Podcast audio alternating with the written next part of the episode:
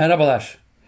Ramazan bayramı mı, şeker bayramı mı artık? Evet bayramı geride bıraktık. Benim çocukluğumda şeker bayramında hakikaten doyasıya şeker yerdik. Şekerli ürünler yerdik. Zengin aileler çikolata yerlerdi. Ee, böyle bir dönemden sonra bayramdan sonraki ilk programımız diyoruz ama Türkiye malum çalkantılı seçim öncesi. Biz yine bir lezzet avcısı olarak geçtiğimiz son programda ele aldığımız nasıl pişirmeli konusuyla gidiyoruz. Çünkü ele aldığımız e, pişirme yöntemlerinden bazıları belki bizim için uzak olabilirdi. Kızartma, frit yani kızgın yağda iyicene kızartma. Bugün bizim Anadolu'ya özgün bir pişirme yöntemi ve o pişirme aracı olan tencereden bahsetmek istiyorum. Tabi tencere deyince onun tavası da var, onun çömleği de var, onun tepsisi de var. Sonuçta bir dönem bunlar çömlekle yapılmış. E tabii ki metalin ortaya çıkışıyla da insanoğlu bunu metale dönüştürmüş. Peki ilk çömlek kaplar konusunda biraz bilgimiz var mı dersek? Gariptir bunun da diyarı cenneti Anadolu. Eğer Çatalhöyük'e gittiyseniz orada mutlaka görmüşsünüzdür muhteşem çömlek kaplar. Hatta Ankara'da Etnografya Müzesi'nde olsun, Anadolu Medeniyetleri Müzesi'nde olsun, bugün birbirinden farklı şehir müzelerinde olsun, birbirinden çok farklı biçimlerde inanılmaz estetik görüntüsüne sahip pişirme kapları, çömlek tencereler, tavalar ve tepsiler var. Niye tepsi, tava ve tencere diyorum? E çünkü hacimleri farklı, boyut var. Tencere dediğiniz zaman biraz daha içi dolgun, e, bol miktarda malzeme alacak, bir de kapağı olan bir şey. Tabii ki çömlekle yapılanlarına bakıldığında Hitit döneminde özellikle inanılmazlarını gördüm diyebilirim. Örneğin kapağı içindeki buhar dışarıda dışarı rahat çıksın diye e, fazla pişirmesin diye delikli kapaklı ama altında bizim eskiden maltısı dediğimiz kor ateşin üzerinden biraz yüksekte adeta bir e, mangal gibi bir tencere. Bunu yolunuz düşerse Türkiye'nin farklı müzelerinde özellikle Hitit döneminde görebilirsiniz. Yani çömlekten yapılmış muhteşem tencere. Edeki tava ne oluyor? E tava bunun çok farklı boyutları. Bir önceki programlarda bahsettiğimiz hacmi daha az, daha rahat kızartılacak. Çömlekten tava var mı? Bırakın çömlekten. Ben yanar dağlardan çıkan külden yapılmış tava gördüm. Nerede mi diyeceksiniz? Filipinler'de sıkıştırılmış yanardağ tüfünden yani e, külünden yapılmış tencere. Fiyat biraz tuzluydu. Amerikalıların tasarımı olan bir mutfak aleti ama pişirdiği yemeğin lezzetini yedikten sonra fark ettim. Hakikaten metal yerine e, kirli toprak yerine o içinde farklı mineralleri bulunduran e, volkanik külden yapılmış onun böyle bayağı ciddi preslenmiş halinden yapılmış bir tava. Peki tava tencere derken niyelere başlıyorum. Niye bu kadar önemli? E tabii ki yemek pişirme yöntemleri bir lezzet avcısının olmazsa olmazları. Biz bugüne kadar dünyanın farklı mutfaklarıyla buluştuğumuzda ilk ele aldığımız pişirme yöntemlerinden biri insanoğlunun direkt olarak ateşe atmak yerine kızdırdığı taşın üzerinde pişirdiği yemeklerdi. Bir sonraki evrede de onun üzerine koymuş olduğu otlarla, yapraklarla lezzet katarak yapmış olduğu yemeklerdi. Yani üzerine koyduğu bir muz yaprağının içindeki şeker o kızgın taşın üzerindeki ete değdiğinde hafif karamelize olmasının getirdiği lezzet bence insan evriminin en önemli noktalarından biri. E tencere de aynı şekilde. Baktığınız zaman tencerelerin birbirinden farklı modelleri, demin belirttiğim gibi topraktan yapılanı, çelikten yapılanı bugün gündemde olan, alüminyumdan yapılanı ama bunlar içinde paha biçilmez olanı bakırdan yapılanı. Niye bakır diyorsunuz? Bakır diğer mineraller arasında kalaylanmadığı anda gerçekten ciddi tehlike yaratabilecek ama en değerli mutfakta kullanılan malzemenin ana ham maddesi. Kalaydan bahsettim. Çünkü kalaylanmamış bakır ne yazık ki içinde pişirilen yemeği yenmez hale getirdiği gibi ölümcül bir tehlikeye, bir zehre dönüştürür. O yüzden bakır kaplardan bahsederken ya dışarıda bugün Avrupa'da gelişmiş ülkelerde olduğu gibi güzel bir bakır tencerenin içinde onu adeta dış cephesi gibi kullanıp içine bir çelik gömlek giydirerek yapılanlar var.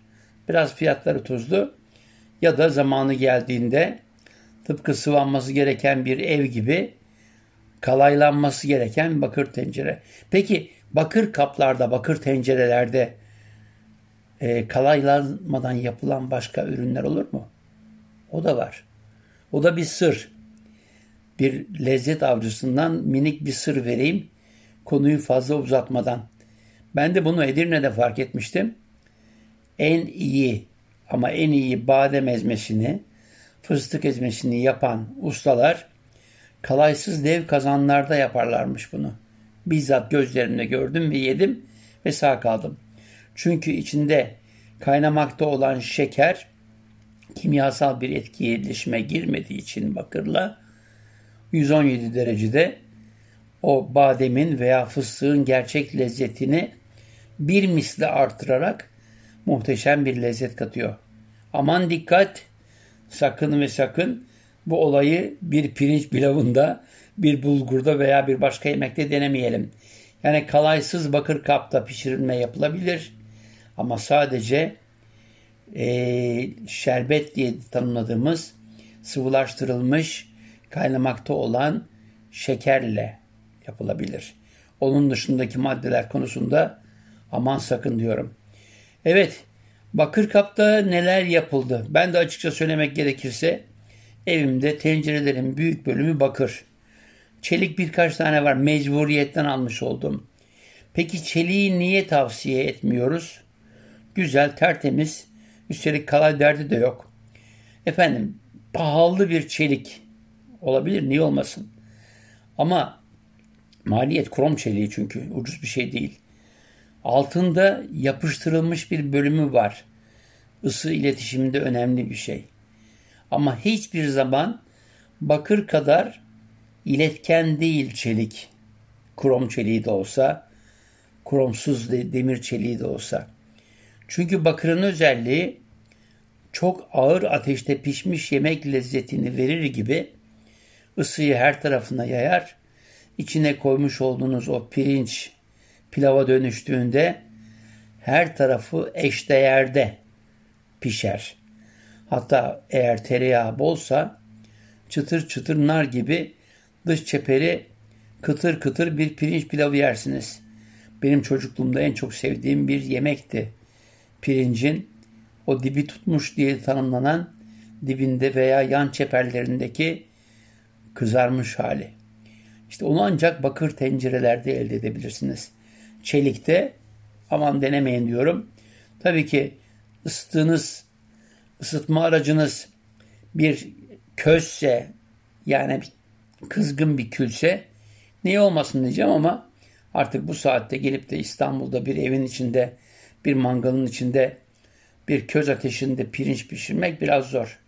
Ama bakır tencereniz varsa hangi türde ocak olursa olsun ısıyı diğer tencerelerden daha farklı yayması ve daha geniş bir süreç içinde ağır ateşte pişirilme hissini vermesi lezzete lezzet katar.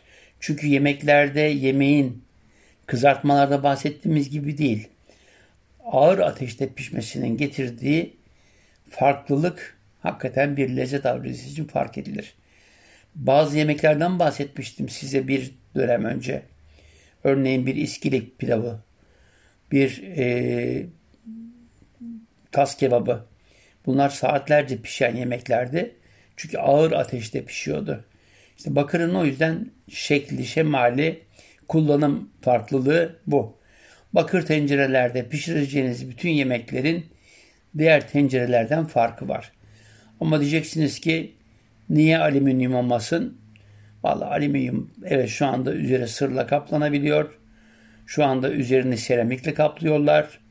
Ama alüminyumun Alzheimer başta olmak üzere değişik hastalıklara yol açtığı özellikle erime sıcaklığı değil aşırı ısınma boyutuna geldiğinde kimyasal bir takım değişimlerle moleküler değişimi sağlamasıyla insan sağlığına çok ciddi zararlar verdiği bugün dünyadaki tıp otoriteleri tarafından kabul ediliyor. Bu olay başka nerede var? Bakır kalaylı olduğu takdirde yok. Ama diyeceksiniz ki çömlek. Çömlek güzel. Çok farklı bölgelerin çömleklerinden mutfak aletlerim var.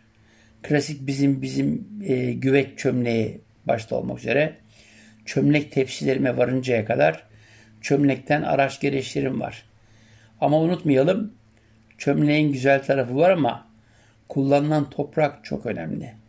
O toprağın kirli olmasının yanı sıra Anadolu'nun bazı bölgelerinde ne yazık ki doğada serbest olan asbest yüzünden o çömlekler bazen ölümcül akciğer zarı kanserine yol açabiliyor. Nereden biliyorsun diyeceksiniz. Ben gariptir işte meraklı olduğum için bir keresinde Kapadokya'da almış olduğum çömlekte Mika'ya benzer tozlar gördüm. Büyüteçimle baktım. Hakikaten Mika. Yani asbest. Yemeğin içinde pek sağlıkla ilgisi olmadığı söyleniyor. Yani asbesi siz yediğinizde midenize bir şey yapmıyor. Ama onun toz gibi havada asılı kalıp solunması halinde ne yazık ki akciğer zarına girdiğinde çok ciddi bir ölümcül kansere yol açıyor. O yüzden çömlek bilinmedik yerin toprağından alınmasın, bilinmedik yerlerden alınmasın derim. Yani evet yapmış olduğu çömlek kapta, çömlek güveçte pişirilen yemeklerin lezzeti doyumsuzdur. Onun da bir özelliği tıpkı bakırda olduğu gibi ısıyı daha geniş süreç içinde muhafaza ettiği için daha ağır bir ateşte pişirdiği için yemeğin lezzetine lezzet katar. Ama dedim ya içindeki asbest kuşkusundan ötürü her yerden geliş güzel almıyorum. Ama diyeceksiniz ki aşağı yukarı 8 bin yıllık insanlık tarihinin geçtiği Anadolu'da insanlar çömleği binlerce yıl kullandılar. Binlerce yıl kullandılar ama o dönemin insan yaşama süresi bugüne eşdeğer miydi? Biliyoruz bazı kanser türleri insanı yıllar içinde gerçekten e, hasta edebiliyor, e, dünyadan koparabiliyor. O yüzden dediğim gibi tıpkı kalaysız kapta yemek pişirme riski gibi çömleği aldığımız yerin toprağını iyicene bilmemiz lazım. Bunu bilim adamları biliyor.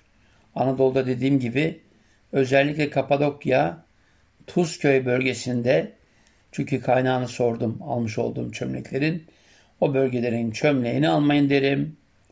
Bunun dışında tabii ki Türkiye'nin Anadolu'nun farklı bölgelerinde birbirinden muhteşem çömlek kaplar var. Hatta tasarımları eğer varsa bir çömlekçi yakınınız siz verin muhteşem kaplar yapın. Bir de onu sırlarsanız olağanüstü lezzetlerle buluşturursunuz insanı. Tabi sır dediysem dışarıda. Peki dünyada çömlek türündeki kaplar kullanılıyor mu? Tabii ki bizim Orta Doğu dahil olmak üzere ta Kuzey Afrika'ya kadar yani Fas'a kadar birbirinden farklı çömlek kapları var, kullanılıyor. Hatta Fas'ta tajin diye adlandırılan çok özgün bir yemeklerinde kullanılan çömlek ve onun huni şeklindeki kapağı muhteşem. Sırlısı var, sırsızı var. Ama dediğim gibi bütün bunlar insanoğlunun yüzlerce binlerce yıllık birikiminin hem estetik hem kullanım alanlarındaki deneyimleriyle ortaya çıkmış değerler. Peki bunları bulamadınız. Demirden tencere var mı? Onu da gördüm. Nerede diyeceksiniz? Valla demirden tencereyi Anadolu'da değil Ama Avrupa'da çok rastladım. Örneğin İsviçre'ye yolunuz düşerse onların meşhur fondü kaplarından raklet kaplarına varıncaya kadar bütün hepsinin dökme demir olduğunu görebilirsiniz köylerde. Peki zararı var mı? Hayır, iyi temizlendiğinde dökme demir kapta da çok rahat yemek yapılabildiği gibi yemek yenilebiliyor. Tabii ki paslanması için bir takım önlemler, pasına karşı bir takım önlemlerin alınması gerekir. O da en kısa yolda güzel bir şekilde yağlayarak olur. Ben zaman zaman kullandığım hem dökme, demir döküm olan vokumda hem de fondü kapımda kullanmadığım zamanlar içine bir güzel zeytinyağı alıyorum. Evet dostlar, bugün nasıl pişirmeli de bir bölümdük. Ama nasıl pişirmeli de gerek kendi coğrafyamızda gerek dünya coğrafyasında farklı pişirme tarzları üzerine konu çok. Bayram güzel geçti. Güzel şeyler yedik. Önümüzde bir yaz süresi var. Ben de hastaneden çıktıktan sonra bir rejime girdim. Ama az önce yapmış olduğum yemeğin sırrını vereyim. Çok güzel bir çömlek kapta, fırında hem sevmiş olduğum e, bir kabak, patlıcan, soğan, domates yemeğinin üzerine e, eşimin hazırlamış olduğu, özellikle kızım için hazırlamış olduğu köfteleri koydum. Fırına verdim. Çömlekte çok güzel, kıtır kıtır, lezzeti kaybolmamış, sebzelerle haşır neşir bir yemek yedim. Önemli olan yemeğin yapıldığı araç, o aracın kullanıldığı ortam, onu pişirecek enerji ve bütün bunların doğru yayılması. Hepinize afiyet olsun. Bol lezzetli günler diliyorum. Sağlıcakla kalınız.